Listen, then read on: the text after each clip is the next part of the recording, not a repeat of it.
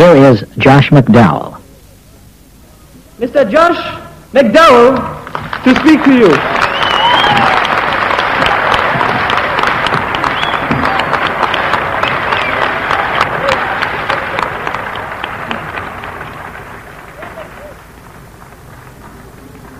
Kuya midak damas en yera.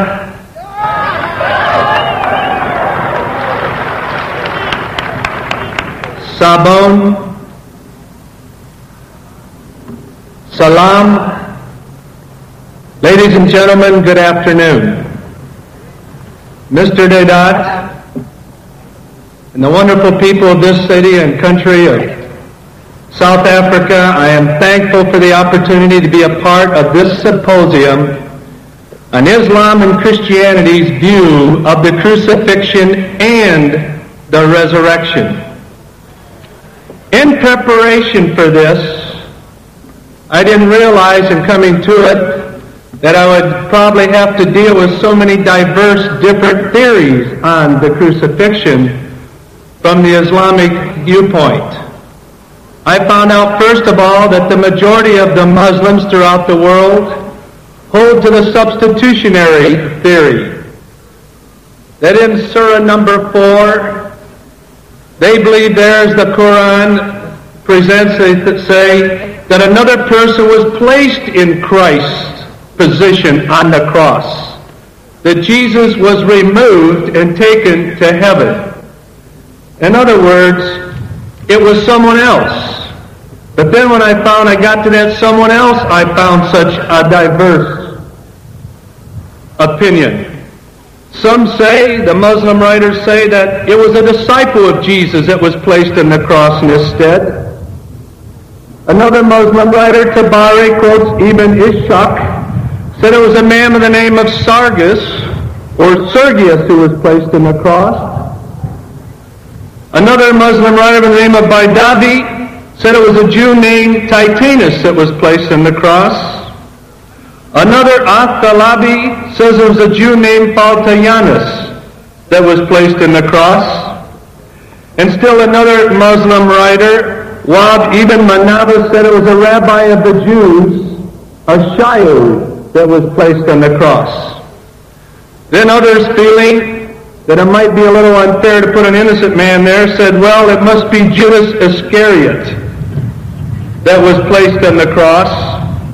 Now, Mr. Deedat might be able to correct me, but I do not believe there's any evidence whatsoever in the Quran for that. There is in some of these sects earlier than Islam that have references to that. But I always wondered why did God have to have a substitute? Why couldn't he have simply taken Jesus then? Others will say, and this is not the majority Muslim belief, that Jesus died a natural death some years after the crucifixion and the alleged resurrection. In other words, Hazrat Isa, Jesus, is dead. This is a more recent development. And I'm always leery of more recent developments. It started mainly by a man by the name of Venturini that said Jesus really didn't die on the cross. He just swooned or passed out, was put into a tomb, and resuscitated. Now, this is also the theme of the Ahmadiyyas, a radical sect of Islam. It's their main doctrine, or one of their main doctrines, by their founder and allegedly their prophet, Mirza Ghulam Ahmad, a part of the doctrine of Qadianism. Some will say to crucify means to die, therefore, Jesus wasn't crucified because he did not die on the cross. I'm not quite sure how they ever got that definition. What I need to do is this. Present the facts to you as I've been able to document them in my works, and then let you, as a fair-minded, intelligent people, make up your mind. The background for the points I'm going to make is that when I was in the university, I wanted to write a book against Christianity. I wanted to refute it intellectually. The last thing I wanted to do was become a Christian. But after two years of research and spending a lot of money and time, I discovered certain facts. Not only facts that God has stated in His holy word, the Bible, but facts that are documented in sources in history. Men and women, these are some of the facts that I found as I tried to refute Christianity and I couldn't. The first fact is that I found out that Jesus was not afraid to die. He was not reluctant to die. In fact, he predicted his own death and resurrection. He said, Behold, we are going up to Jerusalem, he said to his disciples, and the Son of Man will be delivered up to the death. And they will deliver him to the Gentiles to mock and to whip and to crucify him. And on the third day he will be raised up. Another place he began to teach them that he had to suffer many things. And then he says he'll be rejected by the elders and the chief priests and the scribes, will be killed. And he says, after three days I am to rise again. In Matthew 17, Jesus said to them, The Son of Man is going to be delivered into the hands of men. And they will kill him, and he will be raised up again on the third day. The second thing I learned as I studied the life of Jesus Christ is that Jesus was willing to die. He was willing to die. In Matthew 26, he said, My Father, if it is possible, let this cup pass from me. But what a lot of people leave out is the context of what Jesus said it. He said, Yet not as I will, but as thou wilt, Father. Now, Jesus did not hide himself. He is very clear where it says in John 18 that he went to the place where they usually found him. He didn't want to hide from the authorities. He knew what was going to happen. In John 18, verse 4, it says, Jesus, therefore, knowing all the things that were going to come up on him, he knew it, and he was ready for it. In Matthew, Jesus says, don't you understand? I could call on 12 legions of angels to protect me. But he said, I want your will, Father, and God answered his prayers and let him fulfill the will of the Father. Jesus said in John 10, he said, the Father loves me because I lay down my life. I lay my life down and I may take it up again. No one has taken it away from me, but I lay it down on my own initiative.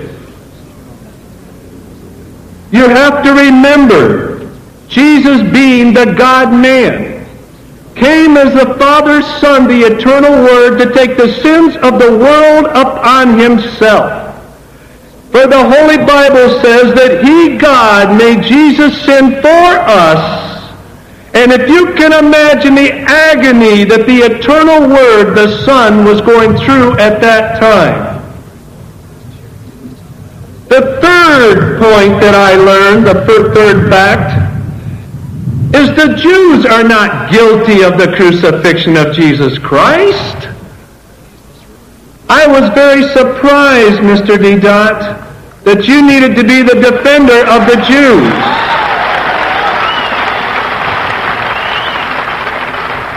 There are Muslims and Christians that get that distorted all through history. Jesus said in Matthew 20 verses 18 and 19, he said, we are going up to Jerusalem and they will condemn me to death and will deliver me over to the Gentiles to mock and whip and crucify him. Jesus said, I lay down my life. If anyone was guilty, Jesus was. He said, I have the power to lay it down. I have the power to take it up. Also, Mr. Deedat, I feel that you and I both are responsible. Because the Bible says, the Bible says, for all have sinned and come short of the glory of God. It was our sins that drove Jesus Christ to the cross.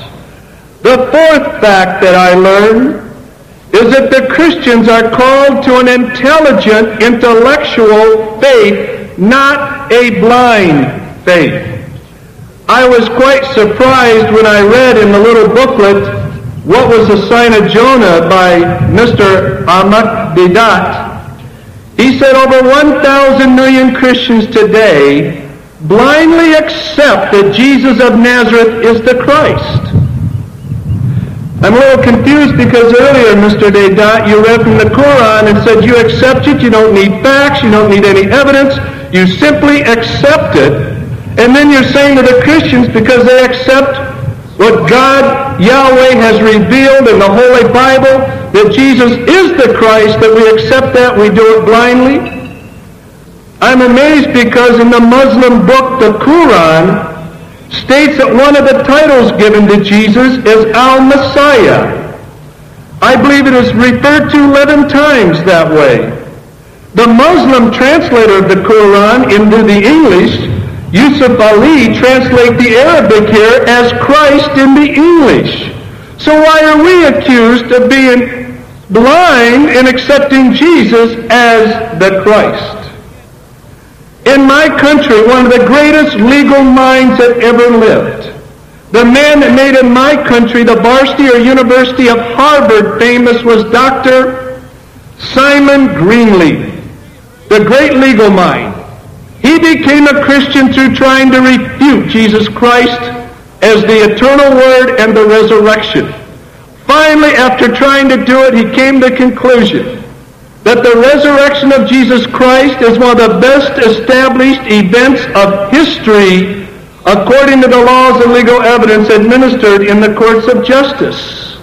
C.S. Lewis, the literary genius of our age, men and women, the professor of medieval and Renaissance literature at Oxford, a giant that no one could question his intellectual capabilities, became a believer in Jesus Christ as a Savior and Lord when he tried to refute the reliability of the New Testament, and he couldn't.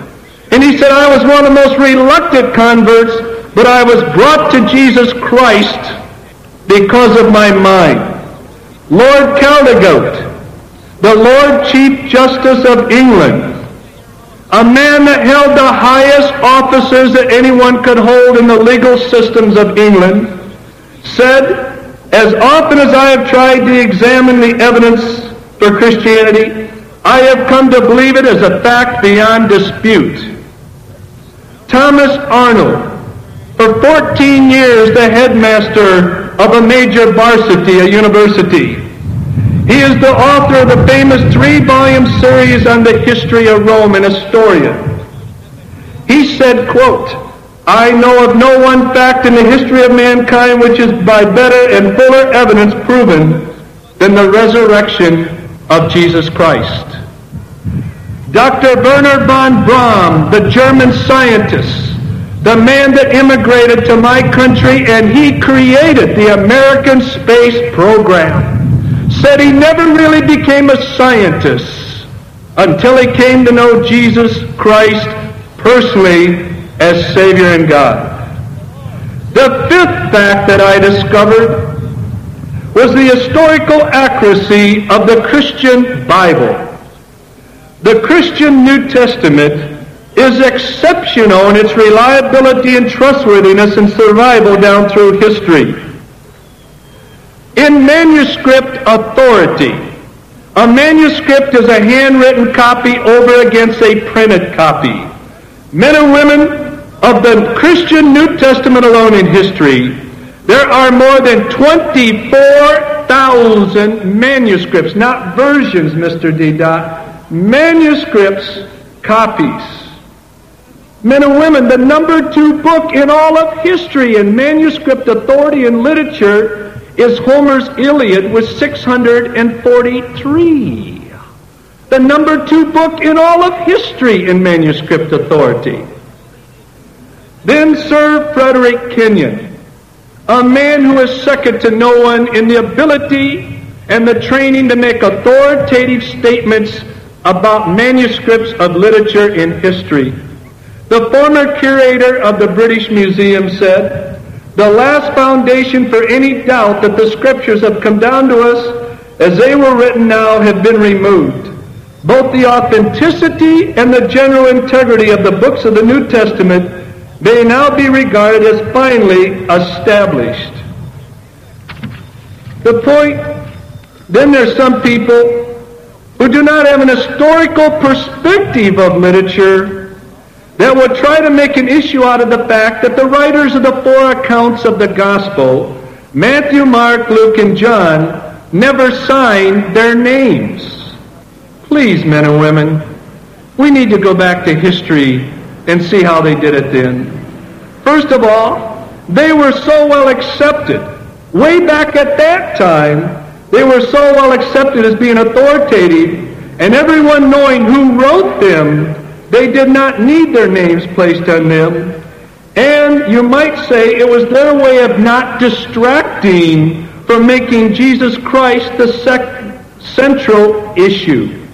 Also, these authors, Matthew, Mark, Luke, and John, went through the apostolic period. They went through the test of the apostolic period of the first century to confirm their accuracy, authenticity, and reliability. Others, through limited reading and absence of any type of research, say that the documents of Matthew, Mark, Luke, and John are hearsay because the writers were not eyewitnesses of the events surrounding the crucifixion and resurrection of Jesus Christ. These, the people that say that will often appeal to Mark 14:50 when they said within two minutes I could dismiss the argument because they all left him and fled. So therefore everything was hearsay. Men and women.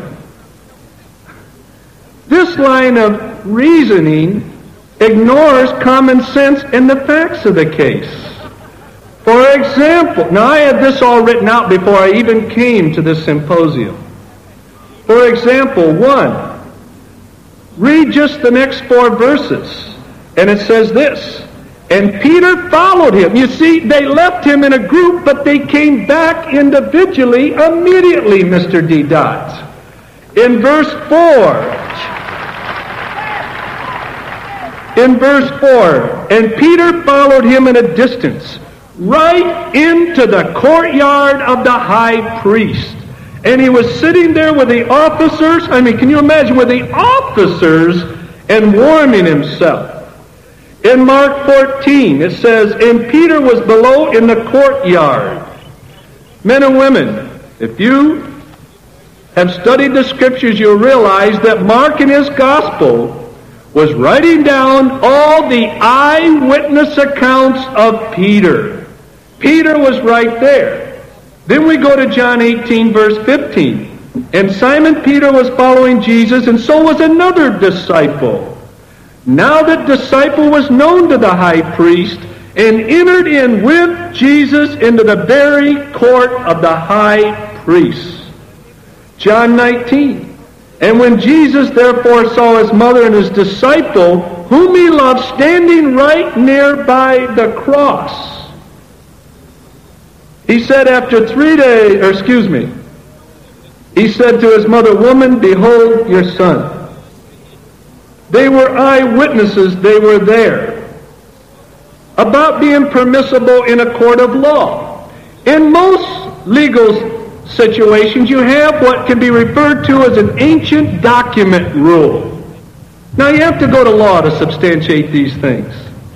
Dr. John Warwick Montgomery a lawyer and a dean of the Simon Greenleaf School of Law, a lecturer at the International School of Theology and Law in Strasbourg, France, said that the application of the ancient document rule to the documents in the New Testament, especially the four Gospels, he says, this is a head of a law school speaking, applied to the Gospel records and reinforced by responsible lower textual criticism, this rule would establish competency in any court of law. Some of the eyewitness testimony, the greatest eyewitness testimony, is not found in the Gospels. It is found in 1 Corinthians, the epistles by the Apostle Paul, chapter 15. Written in 55 to 56 AD, I have yet to find a reputable scholar that would deny that. Paul says, now it already 20 years earlier, right after his conversion, he had met with the leaders. He had met with James, the brother of Jesus, in Jerusalem. He said, the tradition passed on to me is there were over 500 eyewitnesses of the resurrection.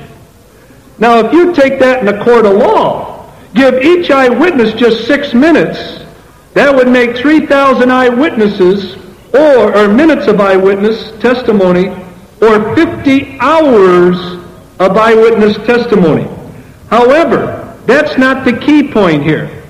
That was the tradition handed down to him that he had examined. But Paul says then, the majority of them are still alive right now. Not when the tradition was passed down, but right now. Paul was saying this. Men and women, if you don't believe me, ask them. Also, many people overlook the fact that when the message of Jesus Christ was presented by the apostles and the disciples, and the New Testament was shared, in the audience were the presence of hostile, antagonistic witnesses. If they would have dared to have depart from the truth of what was said, there was in the audience the presence of hostile witnesses to immediately correct them.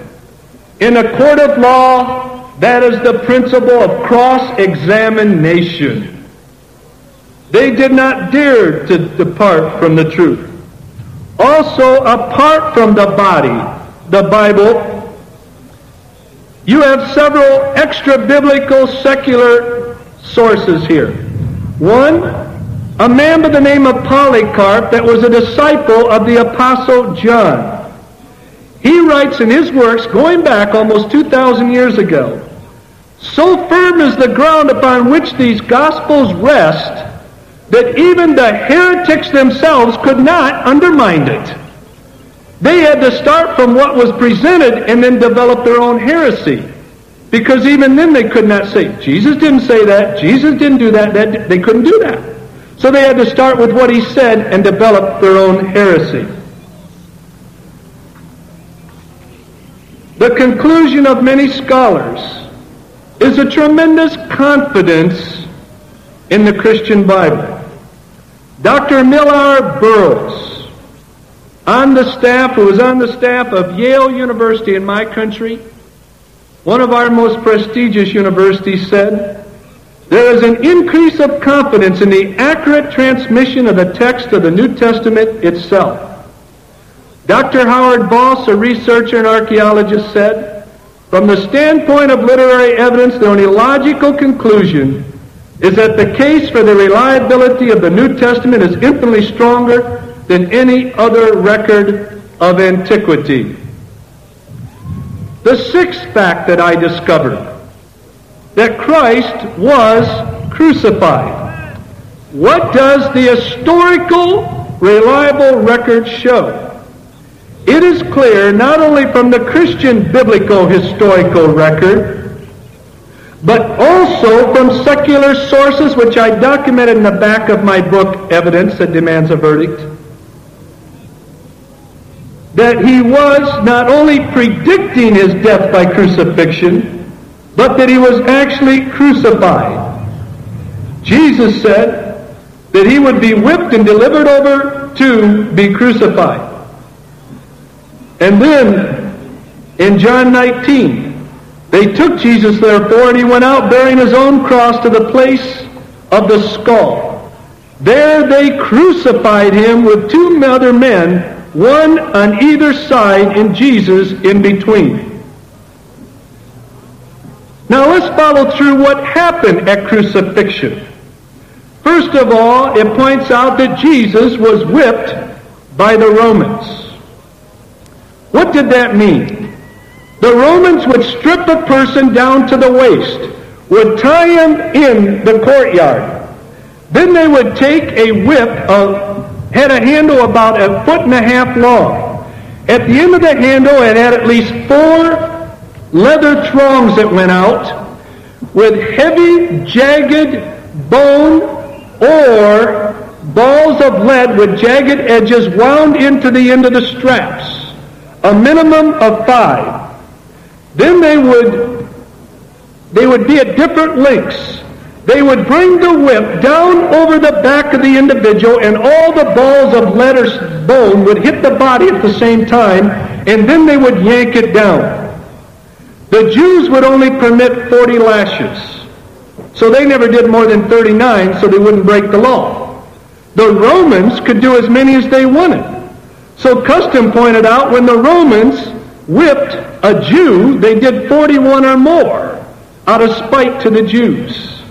And so he had probably at least 41, if not more, lashes. There are several medical authorities that have done research on crucifixion. One is a Dr. Barbet in France, and another is a Dr. C. Truman Davis in the state of Arizona in my country. He is a medical doctor who has done meticulous study of the crucifixion from a medical perspective. Here he gives the effect of the Roman flagrum. The heavy whip is brought down with full force again and again across a person's shoulders, back, and legs. At first, the heavy thongs cut through the skin only. Then, as the blows continue, they cut deeper into the subcutaneous tissue producing first an oozing of blood from the capillaries and veins of the skin, and finally spurting arterial bleeding from vessels and underlying vessels. vessels. The small balls of lead first produce large, deep bruises which the other blows cut wide open. Finally, the skin in the back is hanging in long ribbons, and an entire area is an unrecognizable mass of torn, bleeding tissue. Other sources I have documented said sometimes the back is literally opened up, men and women, to the bowels from within. Many people died just from the whipping. Then they took out and drove spikes into his wrists and his feet.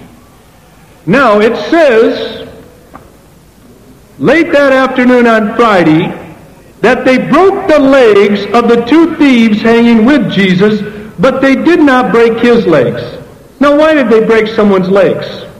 When you were prostrate on the cross, or hanging there, they bent the legs up underneath and drove the spike through. When you died of crucifixion, often what happened, you died from your own air. The pectoral muscles would be affected and you could not let your air out. You could take it in but not let it out.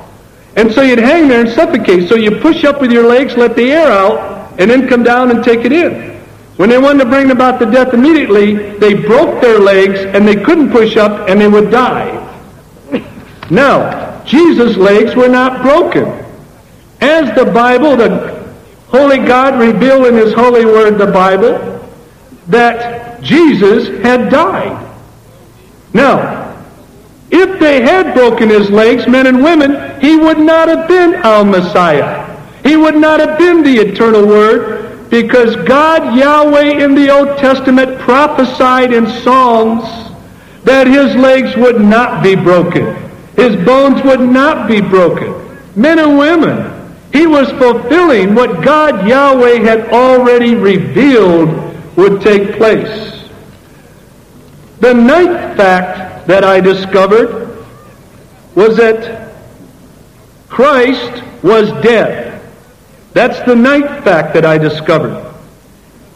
Men and women, in John 19:30, Jesus willed himself to die. That's why it didn't take so long. He came to die. He said, I lay my life down. And in John 19, he says, it is finished, and he bowed his head, and he gave up the spirit. He willed himself to die. Now in John 19, verse 34, that Mr. Deedat in his booklet has referred to as evidence that Jesus was not dead, the blood and water. He was on the cross. They'd already acknowledged him being dead, but they thought they'd give a parting shot, as you would say. They took a spear and thrust it into his side. Eyewitness accounts said blood and water came out separated. Mr. Deedat in his book appeals to this phenomena as evidence that Christ was still alive. He supports this in his writings by an appeal to an article in the Thinker's Digest, 1949, by an anesthesiologist. I was able to acquire medical research by various people into this area. I just shared two of the findings. One, from a scholastic viewpoint. Many medical and university or varsity libraries now that once carried this journal no longer does so. It is considered by many in the medical field to be not only out of date, but behind the medical times. Second, from a medical viewpoint. A wound of the type inflicted on Jesus if he was still alive, would not bleed out the wound opening, but bleed into the chest cavity, causing an internal hemorrhage. At the aperture of the wound, the blood would be barely oozing from the opening. The odds of a spear forming a perfect channel that would allow the blood and serum to flow out the spear wound is next to impossible.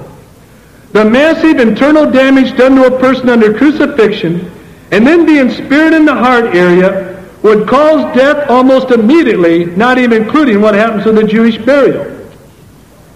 At the Massachusetts, in my country, the state of Massachusetts General Hospital, over a period of years, did research of people that died of a ruptured heart. Normally, the heart has 20 cc's of pericardial fluid. When a person dies of a ruptured heart, there is over 500 cc's of pericardial fluid after death has taken place. And it comes out in the form of a fluid and clotted blood. Perhaps this is what was viewed at that time. The Jewish burial would have put any final death blow as Mr. Deedat says in his book, page 9, What was the sign of Jonah? Says they gave the Jewish burial bath, plastered it with 100 pounds of aloes and myrrh. Now can you see, going through the whipping where your back is almost laid open bare, having your arms and feet pierced, put in the cross, a spear thrust in your side, taken down, then plastered with a hundred and some pounds of spices and cement consistency he had caused, called for a greater miracle if he even lived through that. Then, the severe discipline of the Romans. Pilate was a little amazed, and I would have been too, that Christ had already been dead or that they had come and asked for the body. So he called the centurion in. And he says, I want you to go and confirm to me that Jesus was dead. Now, men and women, this centurion was not a fool. He was not about ready to leave his wife a widow. The centurion would go out and they would always check with four different executioners. That was Roman law. There had to be four executioners. They did that so in case one man was a little lax, the other one would catch him in it. And you would never have all four lax in signing the death warrant. Now, discipline was severe with the Romans. For example, when the angel let Peter out of jail in Acts 12 in the New Testament, Herod called in the guard and executed them all. just for letting one man out of jail. Paul and Silas in Acts 16 in the Christian New Testament. The doors had been opened up of the jail, their chains had been loose, and the moment the guard saw they were gone, he pulled out his own sword to execute himself. And Paul says, wait a minute. You see, that guard knew he would rather die by his own sword than be executed by the Romans. Then Christ was dead. Flavius Josephus, the Jewish historian, records when he went into Jerusalem when Titus in 70 AD was destroying it, he saw three of his friends being crucified. They'd just been put up there. They had been whipped and everything. He went to the commander of the guard and he says, please release them. Now you have to understand, Flavius was the name given to Josephus by the Roman emperor. He brought him into his own family. That's why he had influence as a Jew. And you know, immediately the Roman guard captain took the three men down from the cross, and still men and women, two of the three died. And they'd just been put up there and they were removed. Crucifixion was that cruel. Now the Jews knew that he was dead. In Matthew 27, they went to the Roman leader and said, Sir, we remember that when he was still alive. In other words, what is he? Dead. When he was still alive, he said, after three days I am to rise again. Now, some, and I, I believe Mr. Deedat has in his books, saying that the Jews realized they'd made a mistake. He really wasn't dead. So they thought they wouldn't make a second mistake, so they'd go and get a guard unit and put there. Well, the Jews themselves said he's already dead. We just want to make sure no one takes his body, so there wouldn't be any deception. Now, men and women, the Jews have been, been accused of a lot of things, but very seldom have they ever been accused of stupidity. They knew he was dead. The next fact I discovered was the burial procedure of the Jews. Some people say they were hurrying because of the Sabbath coming, therefore they had to bury him fast. Men and women, I checked this out in detail. And I documented in my Resurrection Factor book. The burial procedure was so important they could even do it on the Sabbath. They didn't have to worry about the Sabbath coming up. They didn't want the body to hang on the cross once the Sabbath began, but they could take their time burying him. They would put around the body, in this case, a hundred pounds of aromatic spices along with a gummy or cement consistency. They would stretch the body out or straighten it out. They'd take a piece of linen cloth 30 centimeters wide. They would start to wrap the body from the feet. In between the folds, they put the cement consistency and the spices, wrap up to the armpits, put the arms down, start below the fingers, wrap to the neck, and a separate piece around the head. In this situation, I would estimate an encasement of 117 to 120 pounds. The next fact that I discovered is that they took extreme security precautions at the tomb of Jesus Christ. One, it says they rolled a large stone against the tomb. Mark says the stone was extremely large. One historical reference going back to the first century has a, a reference put in there that 20 men could not move the stone. Now, I think he was being exaggerated a little bit there, but he was making a point about the size of the stone. Two engineering professors, after they heard me speak in the stone, went to Israel. As non-Christian engineering professors, they calculated the size needed to roll against a four and a half to five foot doorway of the Jewish tombs they wrote me a letter document and said it would have to have a minimum weight of one and a half to two tons. Now, Mr. Deedat in his books makes an issue that one man or two at the most rolled the stone against the entrance. Therefore, one or two men could roll it back. It says Joseph of Arimathea rolled the stone against the entrance. Now, men and women, Don't force on the Bible or the Quran anything you would not force in conversation today. For example, when I came to the stadium the other day to look it over, one of the people that brought me here, I said, how did all these chairs get here? He said, Mr. Deedat brought them. Mr. Deedat, did you bring all 700 of these chairs personally yourself? No. It was brought it was brought by many people. Many I could go away from here and say Mr. Deedat put on the symposium. But I think there were some others that helped do all the arrangements. History says Hitler invaded France.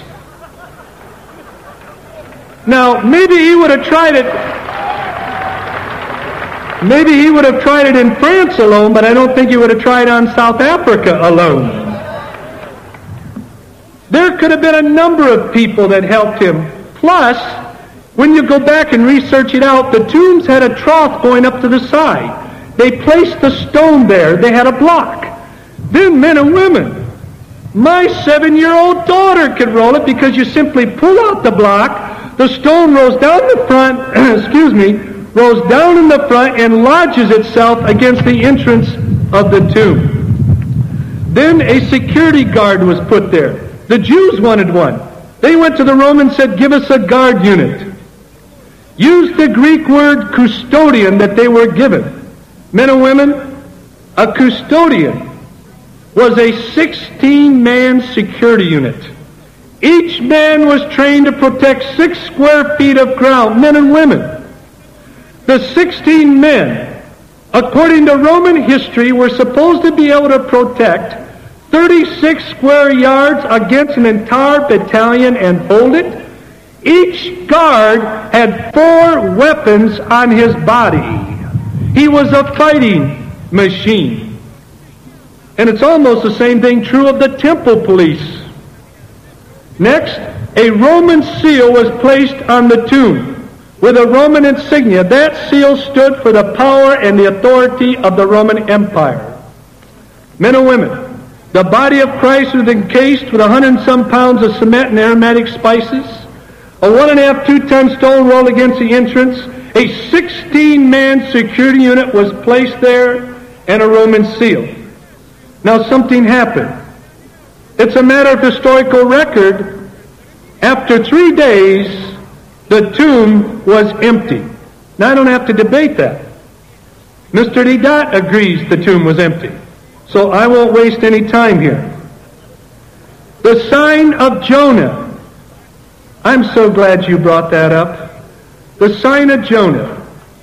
Uh, I'm not going to take too much time here because I don't think it's necessary in this sense. Whenever you study something, men and women, you study it in the language and the culture of that day. Now you go back to the Jewish language and the Jewish culture of that day, not today, not South Africa, not India, not America, the Jewish Israelite culture of that day. Let's see what three days and three nights. In Esther, chapter 4, in the Old Testament of the Christian Jewish Bible, it says there was a fast for three days and three nights. But then, men and women, it says they completed the fast on the third day. You see, in Jewish language reckoning, after three days and three nights meant to the third day or on the third day. This concludes side A. Please turn over your cassette for Jesus said in Matthew 12, 40, he would be buried for three days and three nights. In Matthew 20, Jesus said he would be raised up on the third day, not after the third day. The Jews came to Jesus. They said, Sir, in Matthew 27, verse 63, that deceiver said, After three days I am to rise again. So they asked for a Roman guard. Now, now watch the language here. Therefore, give orders for the grave to be made secure until the third day, not after the third day. They knew when Jesus said three days and three nights meant until the third day, lest his disciples come and steal him away. Now, three days and three nights until the third day. Friday, before 6 o'clock, he had three hours to be buried. That took less than an hour. The Jewish reckoning of time in the Jewish Talmud and the Babylonian Jerusalem Talmud, the Talmud men and women are the commentaries of the Jews, said any part, an onan, O-N-A-N, any part of a day is considered a full day. From Friday before 6 o'clock from Jewish reckoning, any minute there was one day and one night. From Friday night at 6 o'clock to Saturday at 6 o'clock was another day and another night, men and women. From Jewish reckoning, not ours, from Jewish reckoning, any moment after 6 o'clock Saturday night was another day, another night. We do the same thing in my country. If my son if my son was born one minute before midnight on December the 31st, on my income taxes to my government, I could treat my son with the same time principle as having been born one full year, 365 days, and 365 nights. Now, the Roman guard, when that Roman guard failed in duty, they were automatically executed. One way they were executed, they were stripped of their clothes and burned alive in a fire started with their own clothes. The seal was broken. Men and women, when that seal was broken, the security forces were thrown into finding that man or men. And when they were found for anyone breaking that seal was crucifixion upside down. The stone was removed. Men and women, and I'll ask Mr. Deedat to check it out carefully. The revealed Word of God in the Christian New Testament, if you study the original language of the Greek, like the Quran is in Arabic, the New Testament is in Greek, it points out that one and a half, two ton stone, men and women, was rolled up a slope away from not just the entrance, but away from the entire tomb, looking like it had been picked up and carried away. Now, men and women, if they wanted to tiptoe in, move the stone over, and help Jesus out, why all the effort to move a one and a half to two ton stone up away from the entire sepulchre? That guard unit would have had to have been sleeping with cotton in their ears with earmuffs on not to have heard that one. Then Mary went to the tomb. In John 20, Mr. Deedat says he went there to anoint the body, and the word anoint means to massage. Well, let me tell you, if that's true, it's not, but if it was true, and that's the way Muslims do it, medical doctors, if I went through crucifixion, had my hands and feet pierced, my back laid open to the bowels, hundred and some pounds put around me, I wouldn't want anyone to massage me.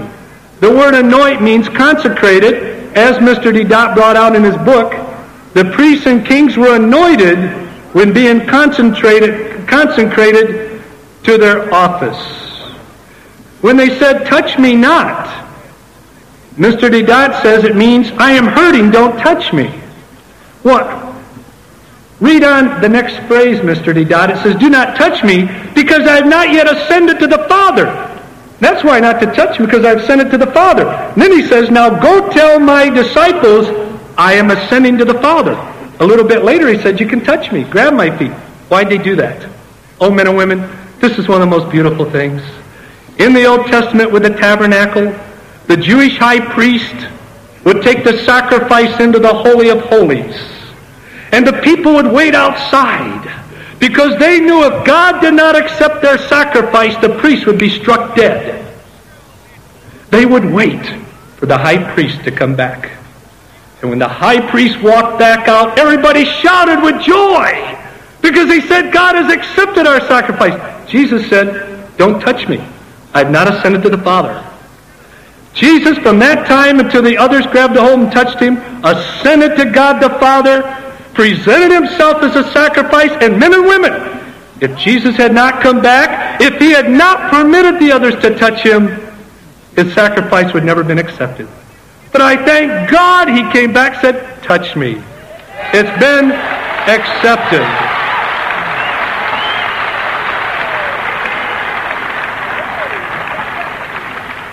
The spiritual, physical body of Jesus Christ.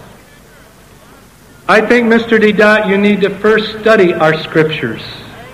I think you need to read just as I need to study your scriptures. You need to read 1 Corinthians 15:44 and see the explanation of the glorified imperishable body. It was a spiritual body and yet it had substance. He could walk through a door. He could appear in their presence. He, yet he didn't need food, but he took food. Otherwise, they'd said you were merely spirit. No, he had what the Bible calls the resurrected, glorified, incorruptible body. And if I was in that room and I knew I'd seen him crucified, buried, and everything else, and all of a sudden the doors are locked, he appears in my midst, I think I'd be a little frightened too. Men and women, Jesus Christ is raised from the dead. Thank you.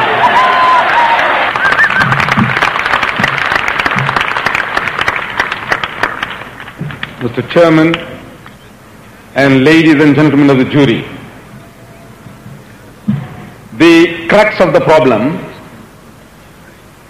the clear-cut statement by Jesus Christ that the mistake that the disciples were making in thinking that he had come back from the dead by assuring them that a spirit has no flesh and bones as you see me have. This is King's English, basic English. And one does not need a dictionary or a lawyer to explain to you what it implies. Throughout the length and breadth of the 27 books of the New Testament, there is not a single statement made by Jesus Christ that I was dead and I have come back from the dead. We have been beating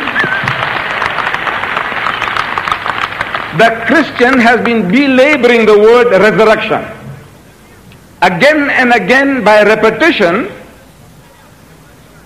it is conveyed that it is proving a fact. You keep on seeing the man, the man is eating food, you say, well, he was resurrected. He appears in the upper room, he was resurrected. Jesus Christ never uttered that word that I have come back from the dead in the 27 books of the New Testament, not once. He was there with them for 40 days. And he never uttered that statement. He is proving again and again that he is that same Jesus. The one who had escaped death, so to say, by the skin of his teeth. Because he was ever in disguise. He never showed himself openly to the Jews. He had given them a sign. No sign shall be given unto it except the sign of Jonah. No sign but this. And he never went back to them, to the temple of Jerusalem, to tell them, here I am. Not once. He was ever in hiding. Now, we will not belabor the things that have passed. The points raised were that Jesus was not reluctant to die. He had actually come for this purpose. Now, my reading of the scriptures tells me that not only he was reluctant, but he was preparing for a showdown with the Jews. You see, at the Last Supper, he raises the pro- problem of defense. He's telling his disciples, he says, you remember when I sent you out on your mission of preaching and healing, and I told you that you were not to carry anything with you. No purse, no sticks, no staff. Did you lack anything? And they said, no, we lack nothing. But now I tell you, he tells them, that those of you who have no swords, swords, must sell their garments and buy them. You must sell your garments and buy swords. I'm asking you, what do you do with swords? You pare apples or you cut people's throats. What do you do with swords? So one of them said, Master, we have two already. And he said, that is enough. And he takes his disciples, 11 of them, Judas had already gone to betray him, 11 disciples and himself, and they walk to Gethsemane. And at Gethsemane, read the book. Read your Gospels and it'll tell you that Jesus puts eight men at the gate. I'm asking you, why should he go to Gethsemane in the first place?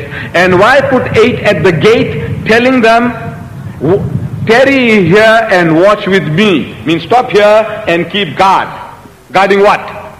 What was there to guard in Gethsemane? A courtyard, olive press, empty place. What were they, the disciples, to guard five miles out of town at Gethsemane? I ask you. Then he takes with him Peter and the two sons of Zebedee. At least two of them had swords. And he makes an inner line of defense and he tells them, tarry here, sit ye here and watch with me while I go and pray yonder. I alone go and pray beyond. I'm asking you, why did he go to Gethsemane? Why did he go there? To pray? Couldn't he have prayed in that upper room where they had the Last Supper? Couldn't he have gone to the temple of Jerusalem, a stone's throw from where they were? Why go five miles out of town? And why put eight at the gate? And why make an inner line of defense? And he goes a little further and falls on his face and he prays to God. He said, Oh my Father, if it be possible, let this cup pass away from me, meaning remove the difficulty from me, but not as I will, but as thou wilt. In the end, I leave it to you, but I want you to save me. And he says, being in an agony, he prayed more earnestly, and his sweat was as if it were great drops of blood falling down to the ground. Is this how one man, a person goes to commit suicide? Is this how a person who is ordained from the foundations of the earth for this sacrifice, is this one how behaved, I ask you?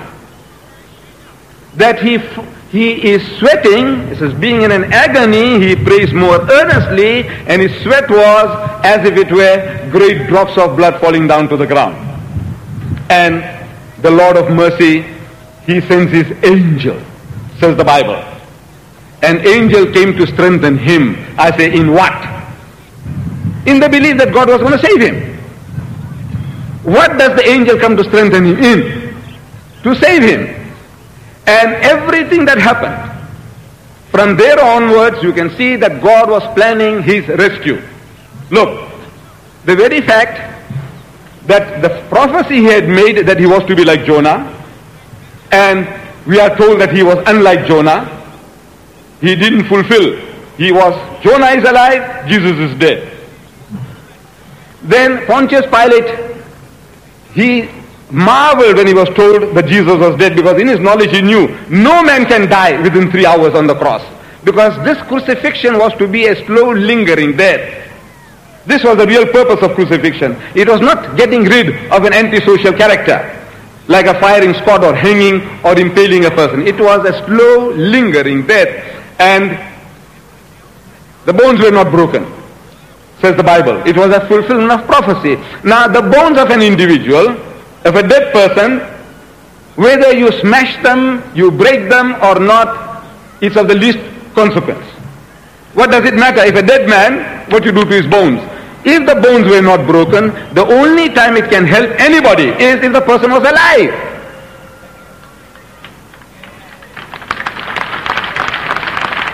So you see now,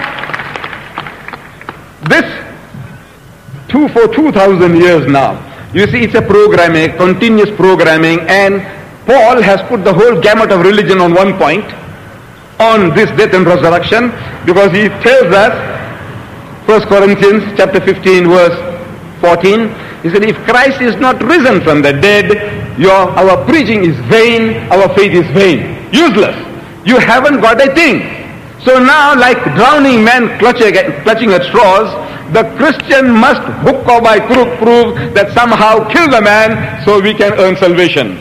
Now, we would like you, Mr. Chairman, ladies and gentlemen of the jury, to read this book once more again and the testimony, word for word, you, if you examine the prophecies, what Jesus says, and the way he behaves, it is a conclusive proof that Christ had not been crucified.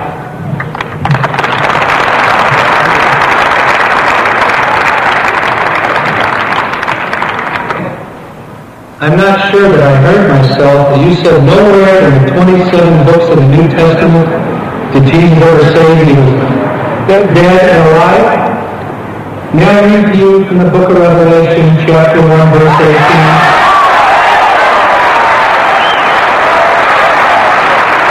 He said, I am the living one.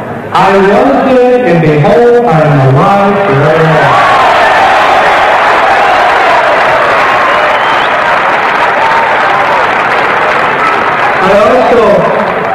Mr. Deedat, he appeared to the Jews.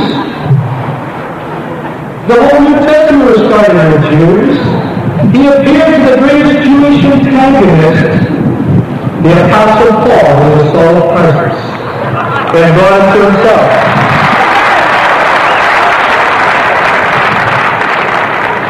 The men and women, the greatest thrill to me when it comes to the resurrection of my Lord and Savior is that God Yahweh has promised when a man enters into that relationship to ask him Christ to forgive him, who died for our sin, was buried, raised again the third day, that God the Holy Spirit enters that person and changes them. And one of the greatest evidences is my own life. After I came to the point where I acknowledged Jesus Christ as my Savior and Lord, surrendered my will to Him and trusted Him men and women, in about six months to a year, year and a half, the major areas of my life were changed. One, I developed a desire to live a holy and godly life. Second, I started to experience a peace and a genuine joy. Not, it wasn't because I don't have conflict. It's in spite of conflict, the peace that God gives through Jesus Christ. Third, I gained control over my temper. I almost killed a young man my first year in the varsity. I was constantly losing my temper. After I trusted Jesus as Savior and Lord, I would catch myself arriving to the crisis of losing my temper, and it was gone. Not only my friends notice it, but my enemies did a lot sooner. And only once now in 22 years that I have had a personal relationship with God Yahweh the Father through His eternal Word the Son. Only once have I lost my temper. He has given me a supernatural strength over it. The greatest area, men and women, that I am thankful I can share here is the very love of God. In this sense, my father was the town alcoholic. I hardly ever knew my father when he was not drunk. My friends in school would make jokes about my father making a fool of himself. I, I lived on a farm. I'd go out in the barn see my father lying in the gutter in the manure. The bathroom of the cows beaten so bad by my father my mother couldn't get up and walk. We would have friends over. Out of embarrassment as a son, I'd take my father, tie him up in the barn, and park the car up around the silo and tell the friends he had to go on important business so I wouldn't be embarrassed. I'd take him into the barn where the cows would have their little calves. I'd put his arms through the board and tie them. I'd put a rope around his neck and pull his head all the way over the back board and tie it around the feet. So if he sheltered his feet, he would kill himself. My one sister committed suicide. Before I graduated from high school, I came home from a date two months before I graduated. I went into the house, heard my mother crying profusely, and I said, what's wrong? She said, your father has broken my heart. And All I want to do is live until you graduate, then I just want to die. Do you know, men and women? Two months later, I graduated. And the next Friday, the 13th, my mother up and died. Don't tell me that you can't die of a broken heart. My mother did. My father broke. There was no one I could have hated more. But men and women, when I came into this relationship with God Yahweh, through his eternal Son, the Lord Jesus Christ. After a short period of time, the love of God took control of my life, and men and women, he took that hatred and turned it right upside down. So much so, I was able to look my father square in the eyes and say, Dad, I love you. And the neatest thing is, I really mean it. I transferred to another varsity or university. I was in a serious car accident where my legs, arm, and neck contraction. I was taken home. My father came into my room. He was very sober because he thought I was almost dead. He asked me this question, men and women. He said, how can you love a father such as I? I said, Dad, six months ago, I despised you. I hated you. Then I shared with him how I had come to the conclusion and seen so clearly that God, Yahweh the Father, had manifested himself to us, humanity, through the eternal Word, his Son. And that he had died for my sins. That's the anguish he went through, Mr. Dedon. If you can imagine all the sins in the world, your sins and my sins would be enough. But all the sins of the world upon his son. The anguish that was. And I said, Dad, somehow I asked Christ to forgive me. I asked him to come into my life to say, Lord, I said, Dad, as the result of that, I have found the capacity to love and accept not only you, but other people just the way they are. I can look at you, Mr. God, and say, I honestly love you. God given this to me. I, I love you so much, that I love you to come to know Jesus Christ as Savior Lord. And my father, and my father finally just said, son, if your God can do in my life what I have seen him do in your life, then I want to know him personally. Right there, my father just prayed something like this. God, if you're God, and Christ is the eternal Word, your Son, if you can forgive me and come into my life and change me, then I want to know you personally. Men and women, my life was basically changed in six months to a year to a year and a half. And there's still many areas for God to change. But my father, his life was changed right before my eyes. Mr. Negata was like somebody reached out and turned on a light bulb. Do you know, I only touched whiskey once after that. He got it to his lips and it. He didn't need it anymore. Fourteen months later, he died because three-fourths of his stomach had to be removed as a result of 40-some years of drinking. But do you know, ladies and gentlemen, in a 14-month period, scores of businessmen in my hometown and surrounding area committed their lives to a living God through the eternal Word, Jesus Christ. Because of the changed life of the town drunk. My wife, Dottie, puts it this way. She says, honey, because Christ was raised from the dead, he lives. And because he lives, he has an infinite capacity through the Holy Spirit to enter a man or woman's life and change them from the inside out. That is why the resurrected living Christ that said, in one of the 27 books, I was dead, now I am alive. He can say, I stand in the door of your life and knock. If anyone hears my voice and open the door, I will come in.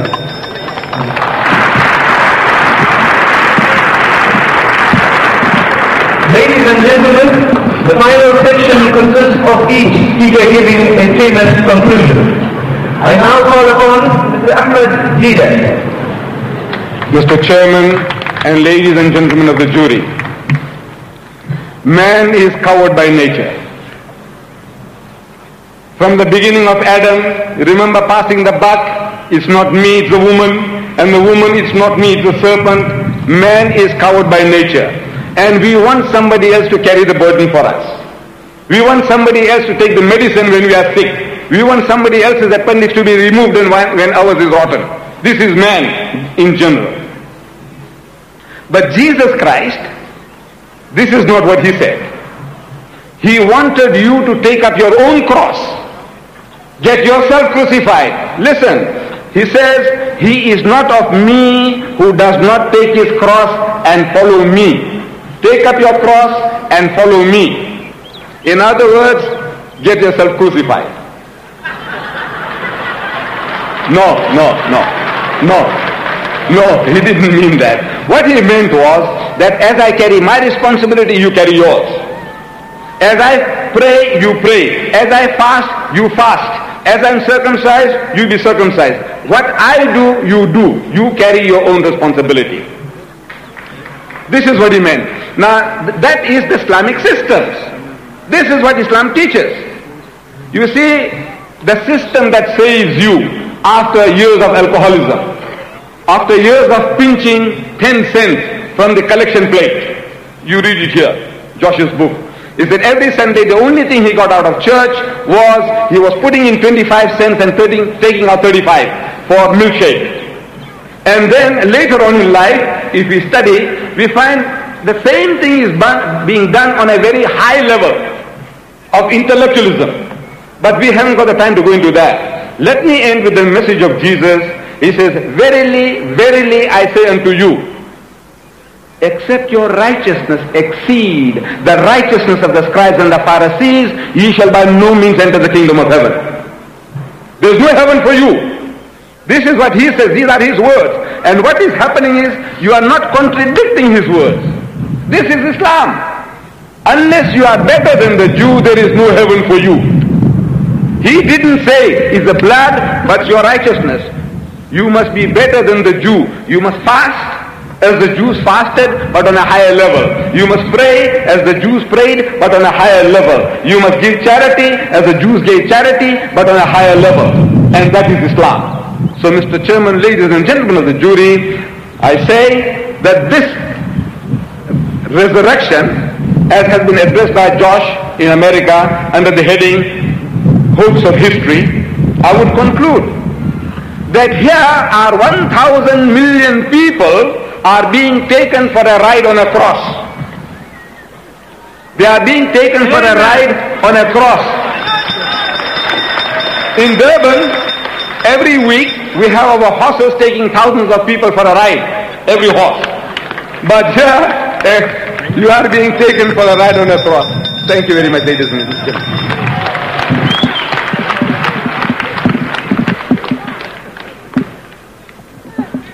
Ladies and gentlemen, you need to evaluate what you have heard this afternoon. Let neither age nor learning be the criterion. The criterion to desi- decide the matter, ladies and gentlemen, should be evidence and proof. The speakers have been expounding and sharing their ideas. Reflect on these ideas with your God-given intellect and understanding. Discuss on these reflections and when you go home after Mr. Josh McDowell concludes with the three-minute Ladies and gentlemen, talk to your families, discuss with your friends, and draw your own conclusions. I now call upon Josh McDowell.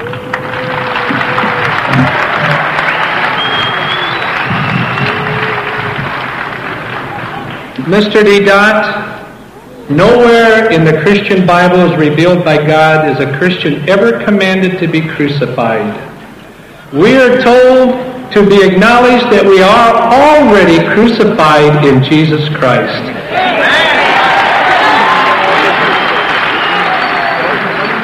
In Romans 8:32, God speaking from eternity into time says, he who did not spare his own son, but delivered him us up for us all.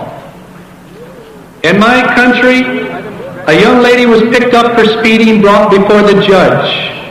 The judge said guilty or not guilty. She said guilty. He brought down the gavel and the judge fined her $100 for 10 days. Then amazing thing took place. The judge stood up, took off his robe, placed it over the back of the chair, went down in front, and paid the fine. What's the explanation of that? The judge was her father. He was a just judge. His daughter had broken the law. No matter how much he loved his daughter, he had to say a hundred dollars or ten days. But he loved her enough, he was willing to go down and take the penalty upon himself and pay it. This is a clear illustration of what God Yahweh has revealed through his holy word. God loves us. Christ died for us. The Bible very clearly points out the wages of sin is death. So God had to bring down the gavel. But men and women, He loved us so much. He was able to set aside His judicial robes in the man Jesus and come down in the form of the man Jesus Christ and go to the cross and pay the price for us. And now he can say, I stand the door of your life and knock. And if anyone hear my voice and open the door, I will come in. Yes, Mr. Deedat, one billion Christians are riding on the cross. We are being taken. I believe God has provided the cross as the chariot to heaven through the shed blood of his divine Son. Thank you very much, ladies and gentlemen, for giving me a privilege, a person from another country, to come here. And Mr. D. I'm greatly indebted to you for this opportunity. And uh, when you come to my country, we'll have dinner together. You pay and I'll pray. okay. Thank